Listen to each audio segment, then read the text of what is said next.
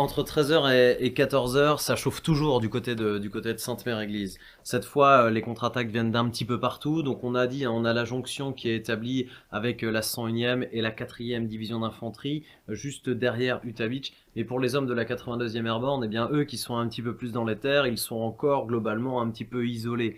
La jonction avec la 4e d'infanterie n'a pas encore été faite. donc eh bien on a des, unités, ces unités de la 82 qui sont sous le feu allemand d'un petit peu tous les bords et notamment du côté de Sainte-Mère. Euh, dans, cette heure de, midi, entre 13h et 14h, euh, va avoir lieu une contre-attaque venant du nord de, Sainte-Mère-Église sur la commune de Neuville-au-Plain.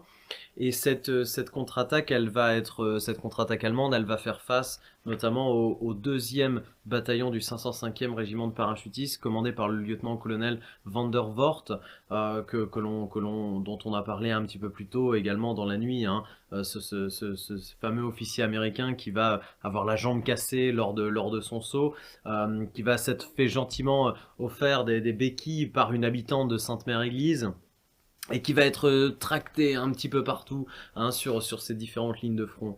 Le deuxième le, le deuxième euh, le deuxième bataillon du 505e régiment de parachutistes euh, va lui être envoyé sur la commune de Neuville-au-Plain, juste au nord de Sainte-Mère-Église, autour de 6h30. Euh, le, le, le les, généraux de la 82e Airborne, les officiers de, la 82e Airborne voulaient que Sainte-Mère-Église soit pris. On va donc attendre euh, que, le lieutenant-colonel Krause prenne ce bourg de Sainte-Mère-Église euh, entre 5h et 6h pour donner l'ordre à Vandervoort à 6h30 d'envoyer ses hommes sur Neuville-au-Plain, Neuville-au-Plain se, se positionner. Ils vont faire face à une première contre-attaque allemande et notamment à des blindés allemands euh, entre midi et 13h. Et, et, cette, cette contre-attaque va durer dans la, dans la journée du 6 juin, dans toute l'après-midi, euh, et également dans la journée du 7. Une poignée de, de para-américains vont d'ailleurs perdre la vie euh, durant cette, euh, durant cette, cette contre-attaque allemande. Qui, n'ira pas au bout, hein, évidemment, parce que, comme on le disait, le bourg de Sainte-Mère va rester complètement sécurisé, mais pour le moment, rien n'est joué pour les hommes de la 82e Airborne. Euh, les, Américains perdent du terrain, notamment hein, venant du nord. Ils vont être obligés de reculer, de rejoindre le bourg de, Sainte-Mère.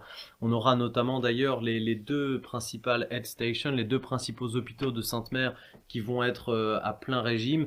Euh, L'hôpital numéro 1 euh, situé directement dans le bourg, l'ancien hospice de Sainte-Mère-Église qui existe toujours directement sur, l'ancienne Nationale 13 dans le bourg de Sainte-Mère.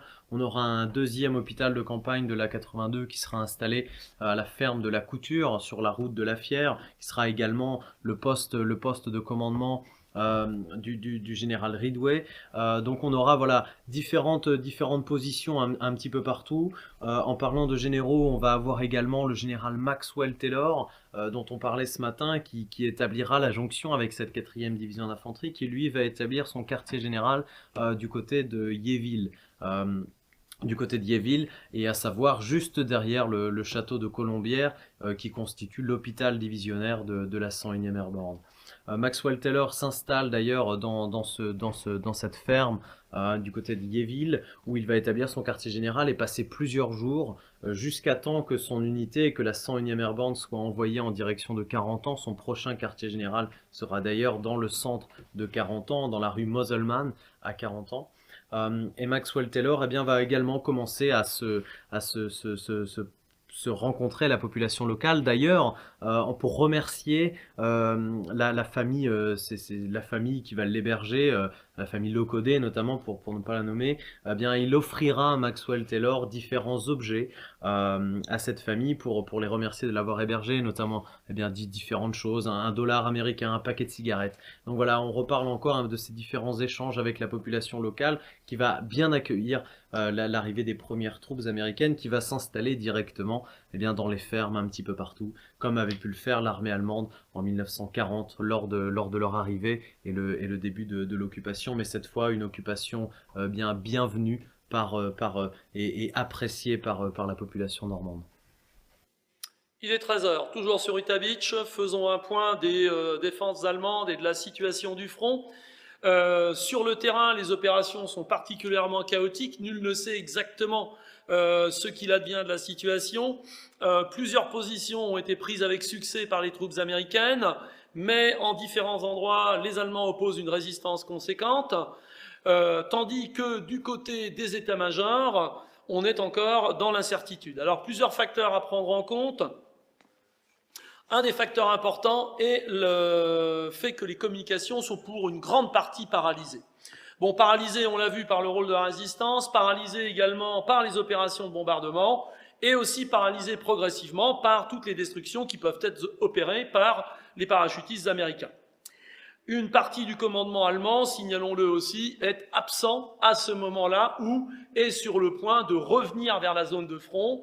Mais le fait que l'organe décisionnel ne soit pas sur place au moment des premiers affrontements joue un rôle décisif et donne une marge de manœuvre conséquente aux troupes américaines euh, qui n'ont pas finalement en face d'elles la réactivité qu'on aurait pu imaginer de la part des Allemands. Alors pourquoi? On l'a dit, Rommel est en Allemagne, il a un rendez-vous tout d'abord pour revoir sa femme, mais aussi auprès d'Hitler. Là, il s'agit d'un rendez-vous qu'il considère comme essentiel.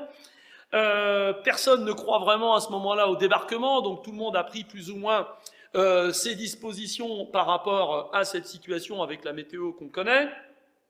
Et surtout, le rôle désastreux de ce Kriegspiel, de ce jeu de guerre qui a été programmé pour la journée du 6 juin, a mobilisé une multitude d'officiers supérieurs qui se sont fait un devoir d'être présents dès euh, le petit matin à Rennes pour assister et pour euh, montrer leur capacité euh, durant cet exercice militaire, mais pendant ce temps-là, ils ont donc considérablement dégarni l'organe de fonctionnement des états-majors.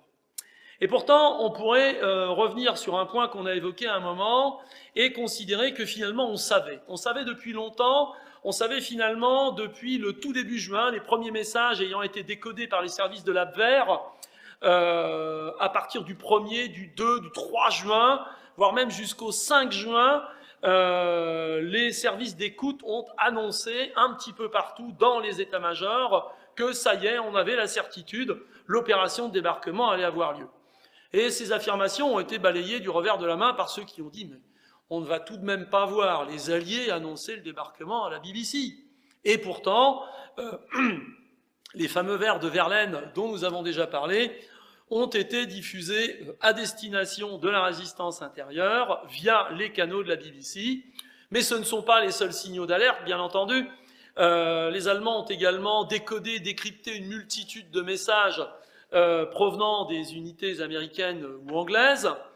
Et euh, dans cette guerre du renseignement, dans cette guerre de l'information, euh, je me permets de souligner au passage l'intérêt pour vous d'une visite au Normandie Victory Museum, à tout seigneur, tout honneur, pour y voir un objet d'une rare qualité, qui est la machine à crypter Enigma.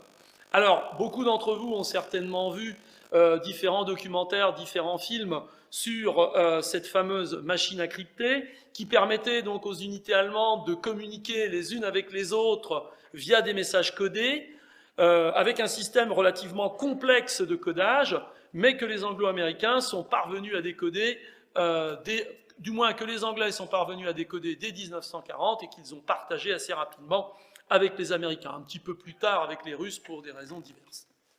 Alors, le Normandie Victory Museum dispose d'une machine à chiffrer de ce type euh, qui a été découverte donc en 2004 aux alentours euh, de Coutances dans le cadre euh, bah, d'un enfin, sur un itinéraire d'évacuation du 902e Panzerabteilung, qui était une unité de chasseurs de chars, laquelle était rattachée à la 17e division SS.